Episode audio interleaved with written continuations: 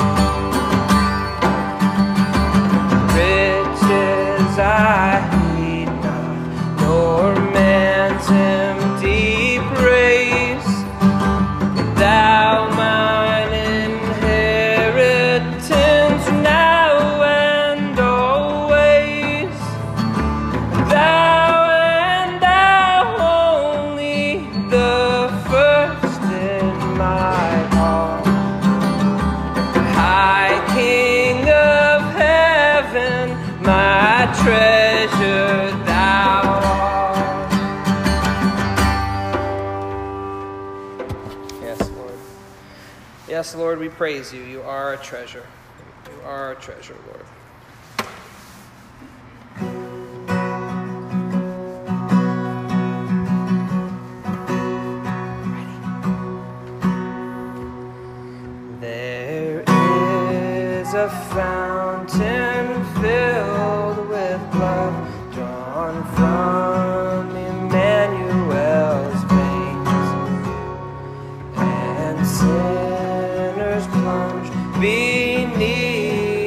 flat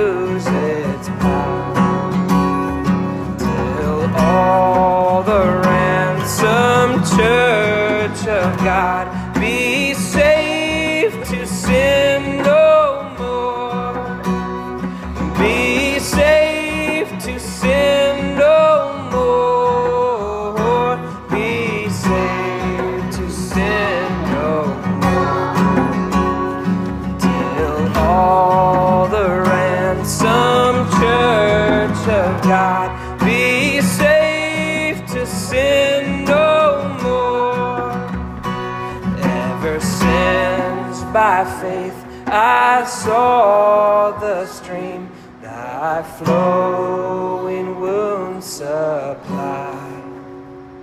Redeeming love has been my theme and shall be till I die, and shall be till I die,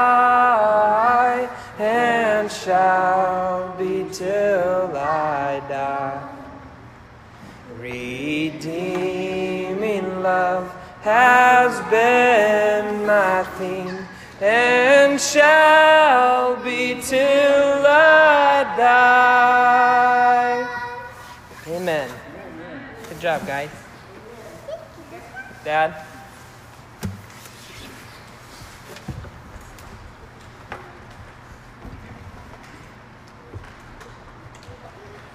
I'll be reading uh, from the book of John, chapter 1, verse 19 through 34. Now, this was John's testimony when the Jews of Jerusalem sent priests and Levites to ask him who he was. He did not fail to confess, but confessed freely, I am not the Christ. They asked him, Then who are you? Are you Elijah? He said, I am not. Are you the prophet? He answered, No. Finally, they said, Who are you? Give us an answer to, to, to take back to those who sent us. Right? What do you say about yourself? John replied in the words of Isaiah the prophet I am the voice of one calling in the desert, make straight the way for the Lord. Now, some Pharisees who had been sent questioned him. Why then do you baptize if you are not the Christ, nor Elijah, nor the prophet?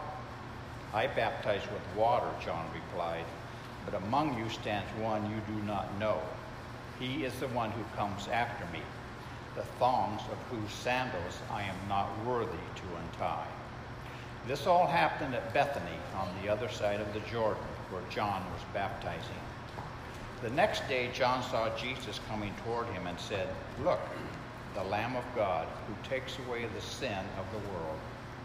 This is the one I meant when I said, A man who comes after me has surpassed me because he was before me. I myself did not know him, but the reason I came baptizing with water was that he might be revealed to Israel. Then John gave this testimony I saw the Spirit come down from heaven as a dove and remain on him. I would not have known him except that the one who sent me to baptize with water told me. The man on whom you see the Spirit come down and remain is he who will baptize with the Holy Spirit. I have seen and I testify that this is the Son of God. Thanks, Dad. So this week, you can be seated. Thank you.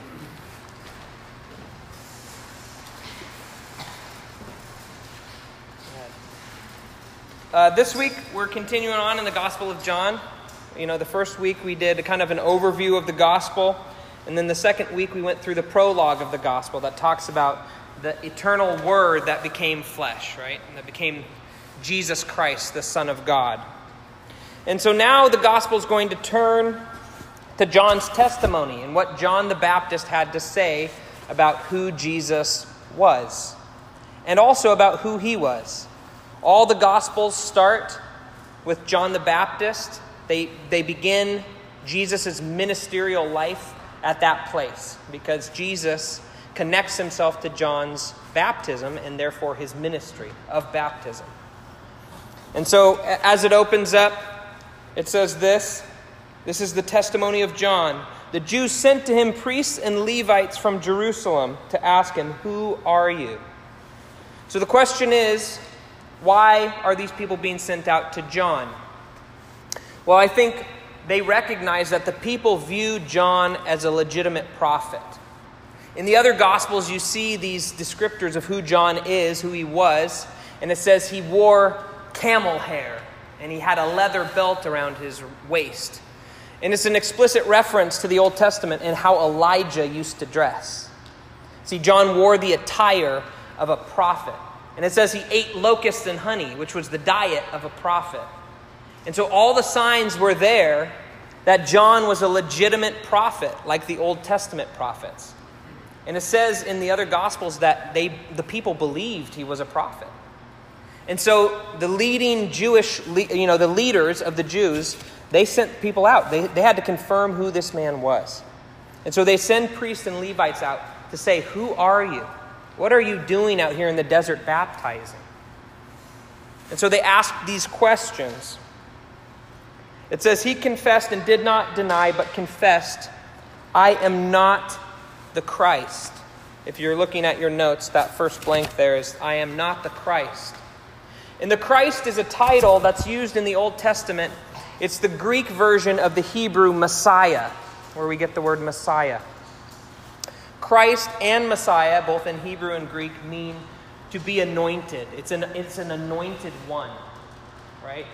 And so the reference there is really specifically to 2 Samuel 7, is the passage.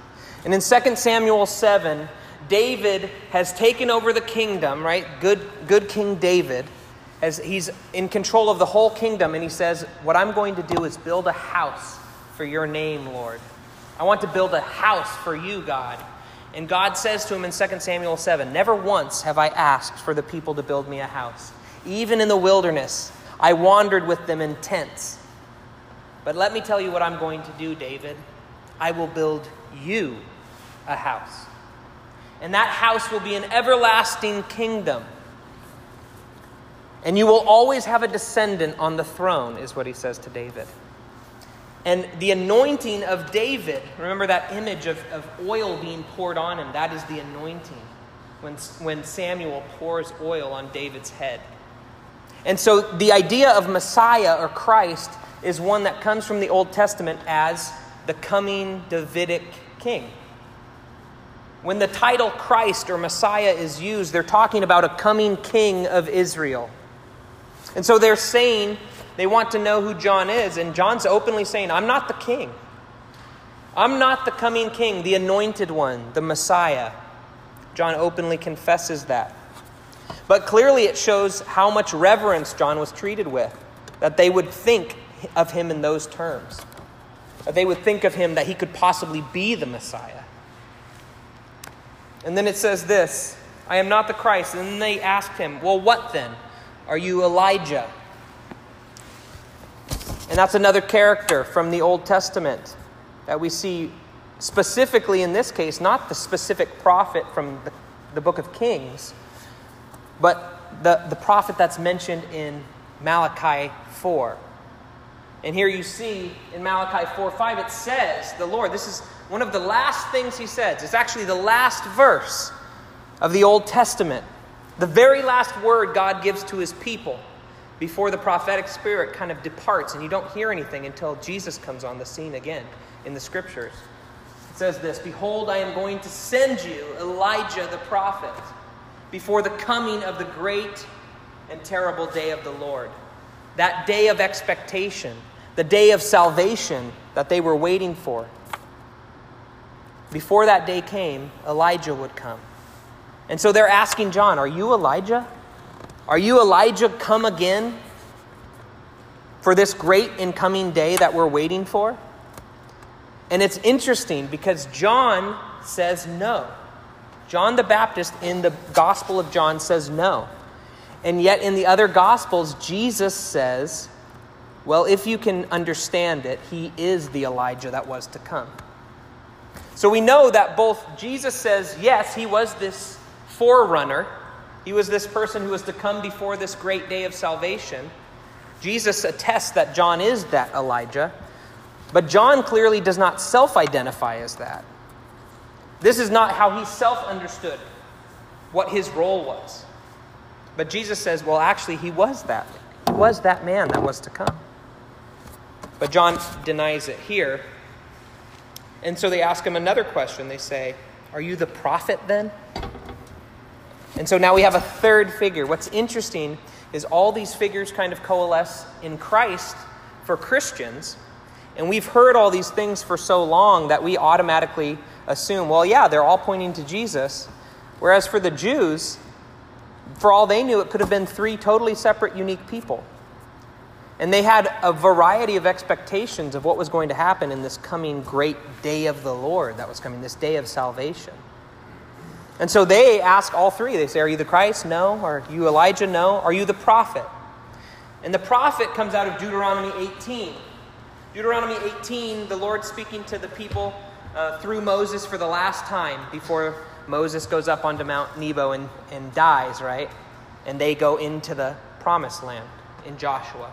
And so, these last words in Deuteronomy that Moses is speaking, the Lord says through Moses, One day I'm going to raise up a prophet from among your countrymen, one like you, speaking to Moses, one like Moses, and I will put my words in his mouth, and he will speak all the things that I command.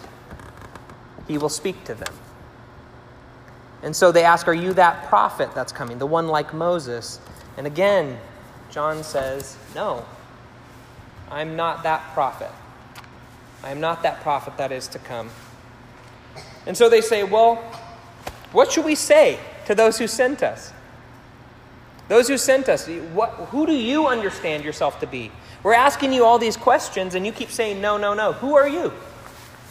And John replies, saying, Well, I am the voice of one crying out in the wilderness. I am the voice of one crying out in the wilderness, clear the way for the Lord. Make smooth in the desert a highway for our God. This is coming out of Isaiah 40. And it's actually really significant what the context of Isaiah 40 is. See, in the book of Isaiah, all of Israel, with the exception of Jerusalem itself, is conquered by the Assyrians. And so, for the first 39 chapters of the book, what happens is Israel is decimated because they have forsaken their God. The northern kingdom, which is called Israel proper, right? In, in the Old Testament, it's called Israel. That kingdom is utterly destroyed by Assyria, completely ravaged and taken over. And all of Judah, the southern kingdom, is also ravaged and destroyed, literally up to the gates of Jerusalem. And it's at the gates of Jerusalem that Hezekiah prays that prayer that the Lord would deliver Jerusalem, and it's delivered. But the land is utterly devastated from the Assyrian army. And then it turns at the end of chapter 39, it turns to chapter 40, and it opens with these words Comfort, O comfort Jerusalem. Right? She has paid double for all her sins. And it says then, A voice is calling. Clear the way for the Lord in the wilderness. Make smooth a desert for our God. Right? What it's talking about is this hope that one day they're going to come out of exile. They've been exiled, almost all the people of Israel have been exiled to a faraway land, a land in which they're slaves. Assyria, and then Babylon, and of course, where we are in the New Testament, Rome, right? They are, they are an oppressed people. And what this passage calls to is we're going to get out of exile. There's a voice calling us out of exile, and it's saying, Make a highway. Well, what's the highway for? So that the exiles can go home. It says, Make the valleys level and the mountains low, so that we can make a straight pathway so that the exiles can go home to Jerusalem in freedom.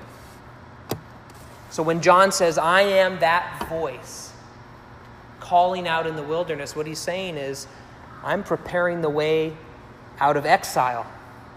A new exodus is coming. A new redemption. Remember, that's the primary image of Exodus, is that Moses led the people out of slavery and into freedom. And so John is saying, John the Baptist is saying, I am that voice that is preparing the way for the Lord who is coming to lead his exiles home. That's what John is saying. And so that is how he understands himself. And their response to him is to say, well, well why are you baptizing then? Why are you baptizing if you're not the Christ uh, or Elijah or the prophet? And he says, I am baptizing in water, but among you stands one whom you do not know. Right? It has not been revealed to them who this coming one is yet. It is he who comes after me, the thong of whose sandal I am not worthy to untie. This was really interesting. I learned this this week during my study. See, slaves basically did everything for their masters, almost everything. And the most uh, demeaning task that they did was dealing with their master's shoes, untying them, carrying them, wiping their feet, as you see in John 13 later on, right, when he washes his disciples' feet. That's a slave's task. And disciples of, of teachers, you know, disciples of the rabbis, they acted like slaves to their rabbis in every way except one. They did not deal with their master's shoes. That was beneath disciples. It was too slave like for disciples to do that for their teachers. Otherwise, they acted like slaves for them, but not about their shoes. And John says here, I'm not even worthy to do a slave's task for this one that's coming. That's what John's saying. That was so intriguing to me, the humility of John to say something like that in this passage. I'm not even worthy to be a slave to this one who's coming. He's that great.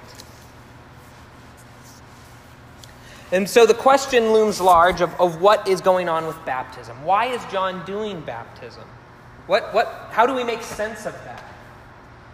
And I think a good way to make sense of it, I, I thought a diagram is kind of the best way to make sense of it, so I'll try and paint a picture for you of what's going on with baptism and, and what John is doing with it. See, the way of salvation in the Old Testament understanding is this it's a box. And that box is an ethnic box. If you're in, you are Jewish. If you're not Jewish, you're not in. So, you can be all over this box. You can have people who are all over it, and people who are all outside it. And it's pretty easy to delineate who's safe. Because if you're in that box, you're saved. And if you're out of that box, you're not saved. And that is the understanding that pervades the Pharisees and the priests and the Levites' questions to Jesus, and, and frankly, even the Jewish opposition to Christianity when it first appears on the scene. What's the repeated phrase the Pharisees say over and over in the Gospel of John? We're sons of Abraham. We're ethnically Jewish. We know we're saved. We don't need to be saved. We're Jewish. We are saved. And it's interesting because in the Old Testament, there's never an, an example of baptism as we know it in the New Testament. It's an unattested phenomenon in the scriptures. But if you look around the history of, of the period of Jesus' life in Second Temple Judaism, they call it, baptism happened in one instance a true singular baptism. And that was in what's called proselyte baptism conversion baptism. And it was when people would convert from being non Jewish, converting to the Jewish faith. It was the only time they were baptized.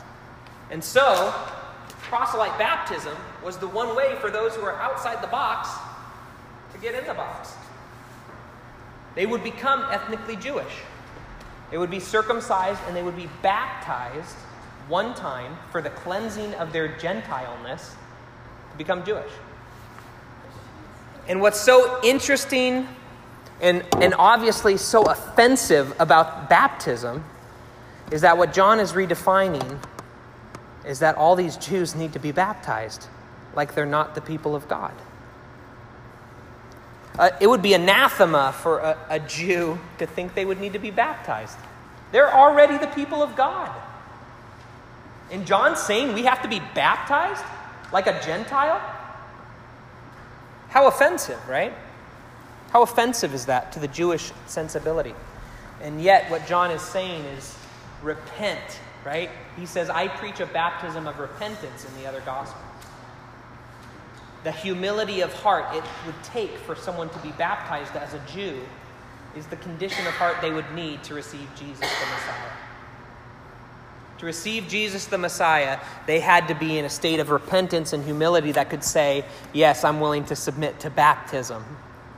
That I recognize I'm a sinner and I operate like a Gentile and I need to become the people of God and be cleansed from my sin and I need to repent. That's what John is asking of them. And that's what John is doing, preparing their hearts for the coming of Jesus, right? And see, what's interesting is this idea of baptism, like I told you, showing that they all have to be baptized to become the people of God again. And the New Testament understanding of salvation that destroys this box is, of course, Jesus. And it destroys this box because what ends up happening in salvation is that wherever you are on this scale, it doesn't matter. The ethnic piece doesn't matter anymore. It's your orientation towards Jesus. And so you can be all the way out here, and you can be a horrible, abject sinner, and you can be a, the, the worst of the Gentiles. And if you orient yourself towards the cross, towards Jesus, you can be saved. And if you're right here and you're ethnically Jewish as possible, if you can be the best Jew ever, right? Like, like Paul says, I was a Benjaminite, I was a Hebrew among Hebrews, I was a rabbi, I was all these things. You can be right here on the ethnicity box, and if you're turned away, you're not oriented towards Jesus, no salvation. See, this box is completely broken by the message that John is preparing for Jesus to preach the repentance piece and the belief piece. And that repentance is integral for what Jesus is going to say is necessary to become saved, to become the people of God. And John is starting that message by saying, everyone's outside the circle. We all have to start over. We all have to be baptized for repentance, to orient ourselves to Jesus, who at this point in where we are in the gospel, they don't even know who Jesus is yet, right? He just says, There's one among you who you don't know. And he, he's going to come on the scene and, and he will be revealed. And that's what the rest of this story is about, right? That revealing of Jesus. It says, The next day, John saw Jesus coming to him. And he said this Behold, the Lamb of God who takes away the sin of the world. This is also an interesting designation. Now, now John has turned from saying, This is what I am. I'm not this, I'm not this, I'm not this, I am this. And now he's going to say what Jesus is. This is his testimony to who Jesus is. He is the Lamb of God who takes away the sin of the world. What's so interesting about that is that image is so ingrained in the Christian mind, that lamb image. And yet, outside of Revelation, this is the only place it's used. In the New Testament, the Lamb of God. In fact, it's possible that John is the first to use it as it relates to Christianity. And so there's all this debate about what, where is this image coming from in John's mind? See, we are on the other side of the cross and the resurrection. We can look back and say, Who takes away the sins of the world? What does that mean? Well, he died for the sins of the world. And I think John, writing his gospel, I think he kind of is almost uh, alluding to that, right? He's, he's saying, hey, you know, most of the people reading the Gospel of John have already seen the other synoptics when they, the, the Matthew, Mark, and Luke, when they were written, which were written earlier. And so they've probably already heard the message of Jesus. And John kind of sneaks this in and says, yeah, we know what that means. When John the Baptist said it, he didn't understand the fullness of it. But us, looking back, we see the fullness of what taking away the sins of the world means. He died for sins, to take away the sins of the world, to remove them. And yet, when John says this, he clearly doesn't have that picture. And I think we know that John doesn't specifically have that picture, John the Baptist, when he says it. Because what's the one thing that everyone misunderstood about Jesus? The disciples misunderstood it, the apostles misunderstood it. Peter rebukes Jesus for it. Clearly, the Pharisees and the leaders didn't understand it, and even the first Christians. The hardest thing they had to convince the Jews of was this fact was that Messiah would suffer and die. That was the stumbling block for everyone. The stumbling block for the Jews was how could the Messiah suffer and die when he's supposed to come in like a king? He's going to throw out all the enemies. He's going to cast out the Romans. He's going to defeat everyone and enact this wonderful age of, you know, the, the Jewish kingdom. How could he suffer and die? And what's interesting is I think this comports well with the other gospels. The other time we find that Lamb of God image is actually in Revelation, right? Which hasn't been written when the Gospel of John was written. It's the last book of the Bible written. But what's interesting about it is that in other apocalyptic works of that period, that image of the Lamb showed up often. And the Lamb was a warrior who came in and defeated the enemies. It was the warrior Lamb which we actually see in Revelation also. John uses that same imagery in Revelation to say, the warrior lamb, the one who was slain, he's coming again to pour out his wrath, the wrath of the lamb. And so, what's interesting is John the Baptist may have been saying one thing this is the Lamb of God who's going to take away the sin of the world in judgment, right? He's going to judge the sin of the world.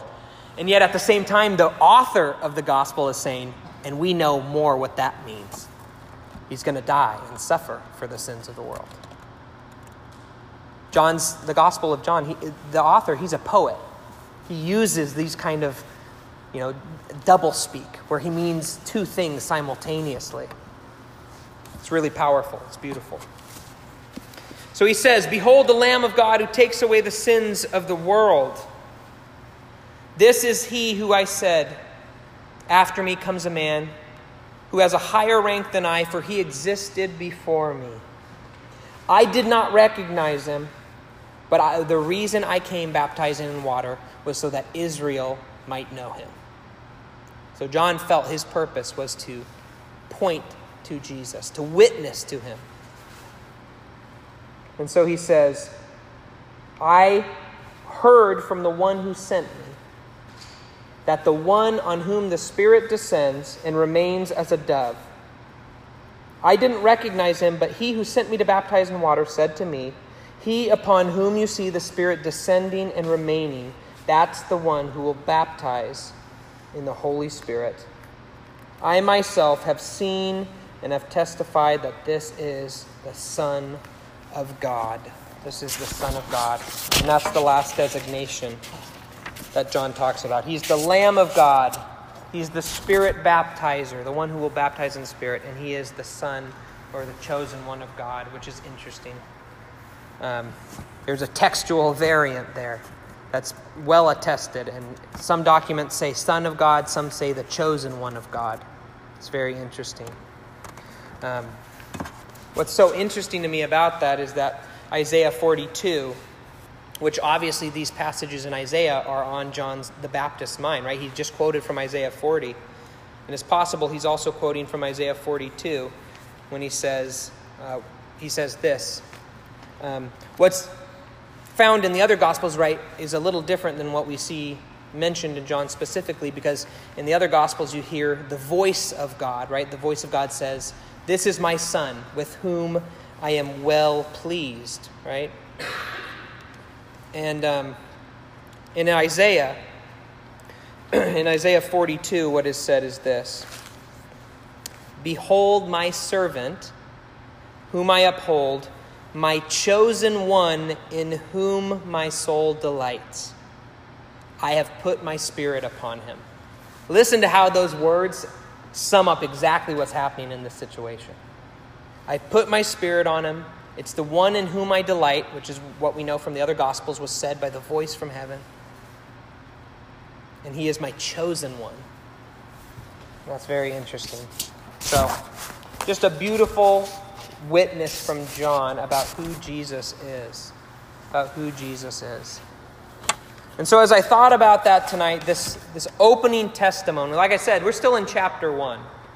And this big point that John, the author of the Gospel of John, wants to make is that there are people already at the very beginning testifying who Jesus is, what his character's like, what type of man he was, attesting to his, his divinity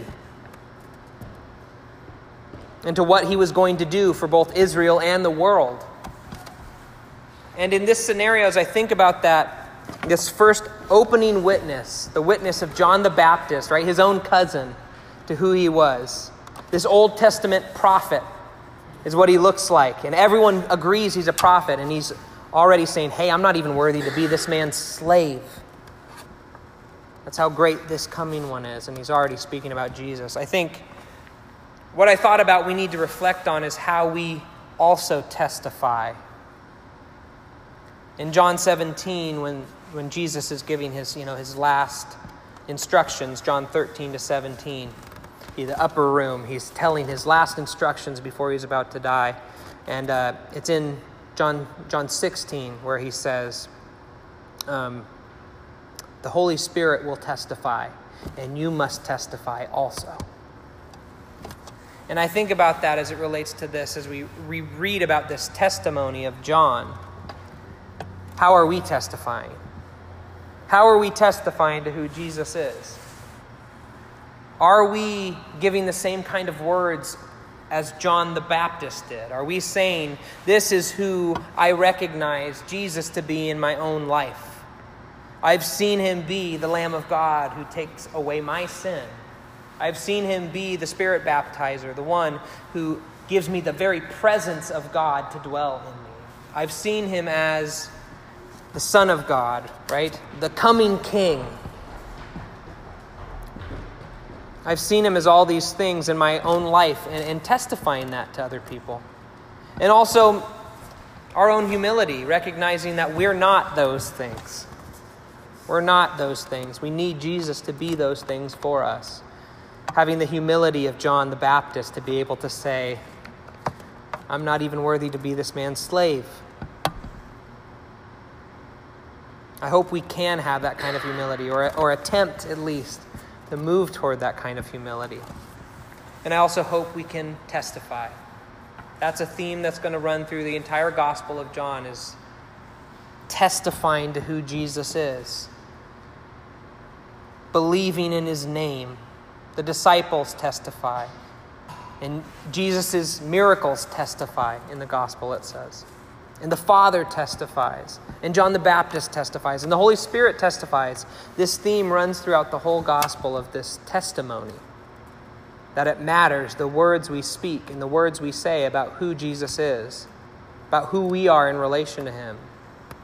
That matters. I hope we'll all contemplate this week what what we testify, not just with our words, but also with our lives? Do we testify to who Jesus is in our lives? Or do we primarily live our own life and kind of tack Jesus on as an addendum? I think there's a huge difference between those two things. There's a huge difference between the testimony of word and the testimony of, of deed, of life. Now, I think both are important. I'm not saying that. Clearly, John the Baptist, his words are vital to identifying who Jesus is. But I think John's words are powerful because he obviously lived them out.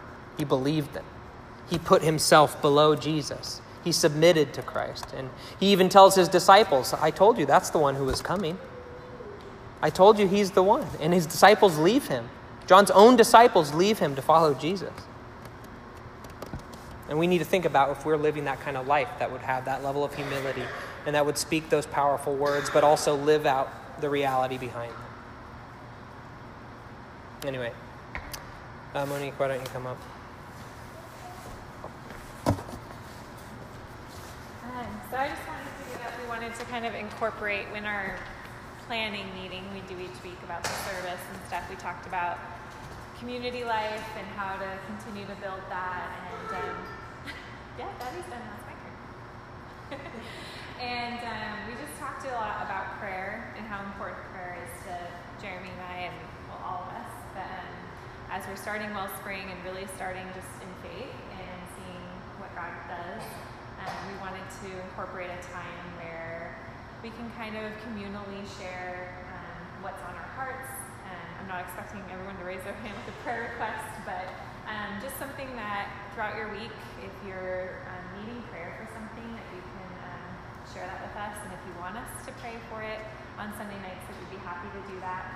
And we'll kind of see how that grows, or maybe people won't feel comfortable doing that, but we wanted to at least uh, bring that up doing that. Um, but aside from sharing communally, we also, you know, if you need prayer um, that you want just for a private matter, we're happy to pray for that too. So welcome to share that with us, and we won't share it with everyone. But um, just from our own life right now, um, from the first week, for those of you that were here the first week, we shared about Eli, and thank you you who prayed for him. And he had his appointment at Children's on the Monday after our first service. Can you say hi to everyone? and um, so he, our son has cerebral palsy, for those of you who don't know. And um, the doctors wanted us to um, get leg braces. And so he has them on tonight. He wanted to show everyone.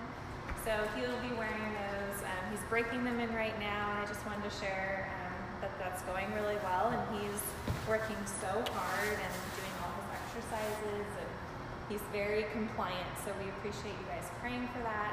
Um, and I just wanted to pray for you, Eli, if that's okay tonight. Um, and then going forward, like I said, if you guys have prayer requests, feel free to share them, and you can kind of incorporate some community prayer into this. So. Shall we pray?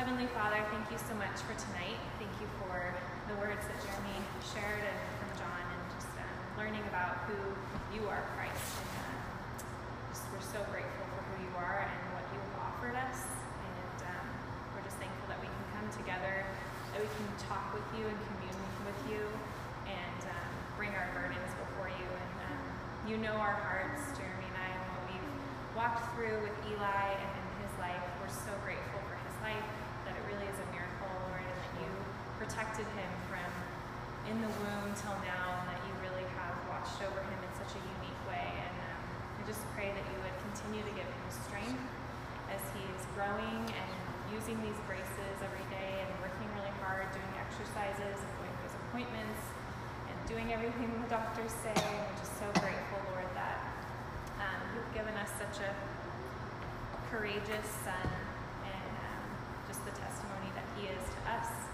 of what it means to be persistent and um, just to be faithful.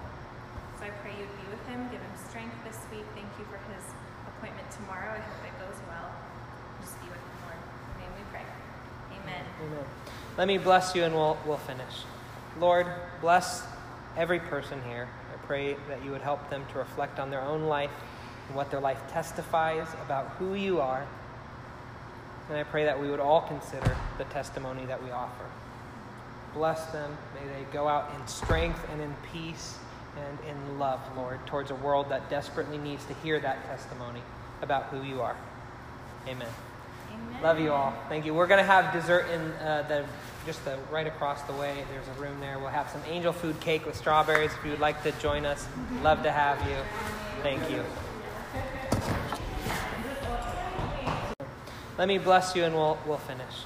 Lord, bless every person here. I pray that you would help them to reflect on their own life and what their life testifies about who you are. And I pray that we would all consider the testimony that we offer.